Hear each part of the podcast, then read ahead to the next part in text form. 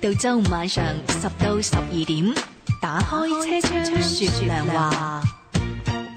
好咁啊，跟住落嚟呢係一位女孩子吓，係佢呢名字叫做雨打芭蕉水玲玲啊，嗯就生於一九八二年嘅新曆係八月十九號晚上八點幾，係啦，就想問下事業同財運嘅。好噶，嗱你聽住下啦，誒唔係喎，唔好意思喎，佢係嗯係男嘅喎。男生嚟㗎係嘛？係啊係嗯啊好，嘅，啊你有等等冇先搞錯嚇。啊？真 係唉個名好似女仔，而且係嘛佢個嗯微博呢度註冊係女嘅喎。哇啊係嗱，你你哋 自己咧發出嚟嘅時候一定要注明㗎，如果唔係咧咁難得到係排到隊咧，哦咪竟係然咯係講咗另類嘢咧，你係真係好男同嘥女嘅真係好咯。遠㗎。仲有一個啊，當你哋嘅八字上咗落我部電腦度後咧，下一次係冇咗機會㗎。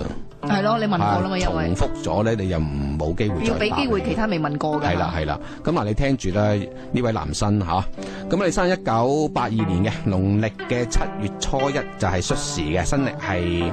八月嘅十九號啊，而生肖屬狗啊，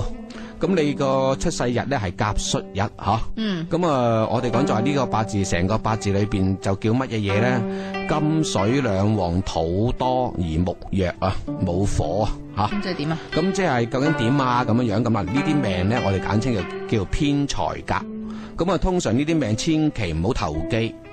哦，啊！第一唔步係喎，偏財格喎。係唔偏財，咁啊偏財格啫， 即係話佢八字裏邊呢樣嘢多啫，係原來呢樣嘢多係會累你嘅。哦，係，即係話意思話咧，冇逢係玩多嗰投機樣嘢啊嘢咧，相對嚟講係呢個磁場係影響你嘅思維啊，嗯甚至係帶動到你呢個圈子識嘅朋友係會識到誒、呃更多嘅投機嘅人士啊，咁解啫嗯哦，唔、明等於你係可以因為呢樣嘢而揾到錢嘅。嗯即係等於我哋成日都講，喂你身體好唔係揾錢嗰個嚟㗎，嗯啊身體差唔等於揾唔到錢㗎，嗯係啦、咁所以我哋講就話咧，你條命咧相對嚟講人就幾直嘅，義氣底都幾重啊㗎，咁、嗯所以正因為係咁，千祈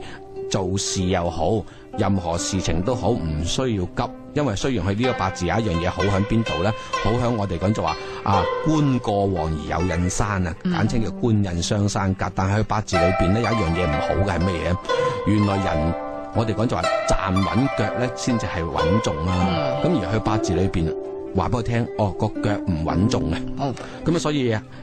啲命咧，相對嚟講一定要小心啊，實質容易擺動啊，嗯即係任何事情都企唔好啦。穩啊嘛，企係唔咪穩，？即係一陣間又想下呢樣嘢，嗯可能見到嗰度好咧，就會會會參與嗰啲嘢，咁就頭痛啦。咁啊，特別係呢啲命咧就好得意嘅，因為佢個八字都係叫表面風光嘅嗯，咁啊好怕好怕咧，真係會誒、呃惹來惹來好多嘅女生中意啊，嗯或者點樣樣。咁呢個八字如果一旦係自己唔守規啊，真係照應命咁樣樣去行，呢、個又識下，嗰、個識下咧，咁樣樣其實佢日後咧就唔係咁好啊，嗯係啦，咁啊要點點啲嘅。嗯，咁啊，而家行緊個運程咧，相對嚟講係不斷行緊個水運，水又代表咩嘢咧？代表要想置業啊，誒、甚至係買屋啊、投資啊，咁千祈唔好啊！呢、個八字係冇，暫時未人得到，即係未人有呢啲嘢嘅。嗯即係話我哋講未有有，你諗係可以諗嘅，因為我哋講就話啊誒、希望都前進啦，每一個人係咪？嗯希望都有發展啊咁，咁啊發展歸發展，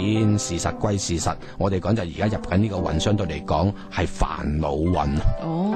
嗯，知道明白。好，咁啊，誒，蘇師傅你唞唞先好吓嘅。，